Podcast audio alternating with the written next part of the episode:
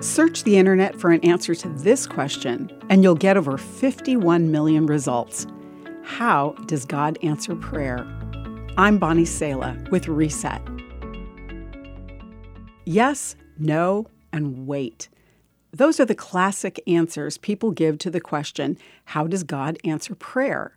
God's answer is often a yes, because as Scripture says, He is a giver of good gifts.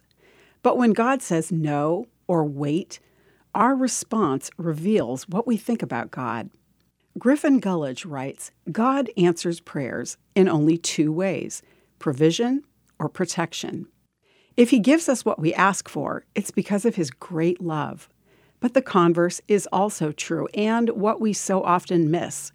If the Lord isn't giving us what we're asking for, then He's protecting us from it. When we have trouble believing that all of God's answers are for our provision or our protection, it's because we don't understand the biblical concept of providence. Abraham was the first to speak of God as Jehovah Jireh, which means God will provide. R.C. Sproul wrote One of the oldest sayings of the ancient church summarizes the essence of the relationship between God and his people Deus pro nobis. It means God for us. That is what the doctrine of providence is all about.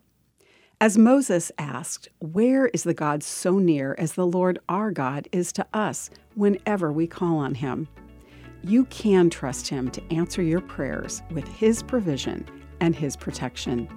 I'm Bonnie Sala with Reset. To hear this again, read or share this, or to find more resources like this, visit guidelines.org.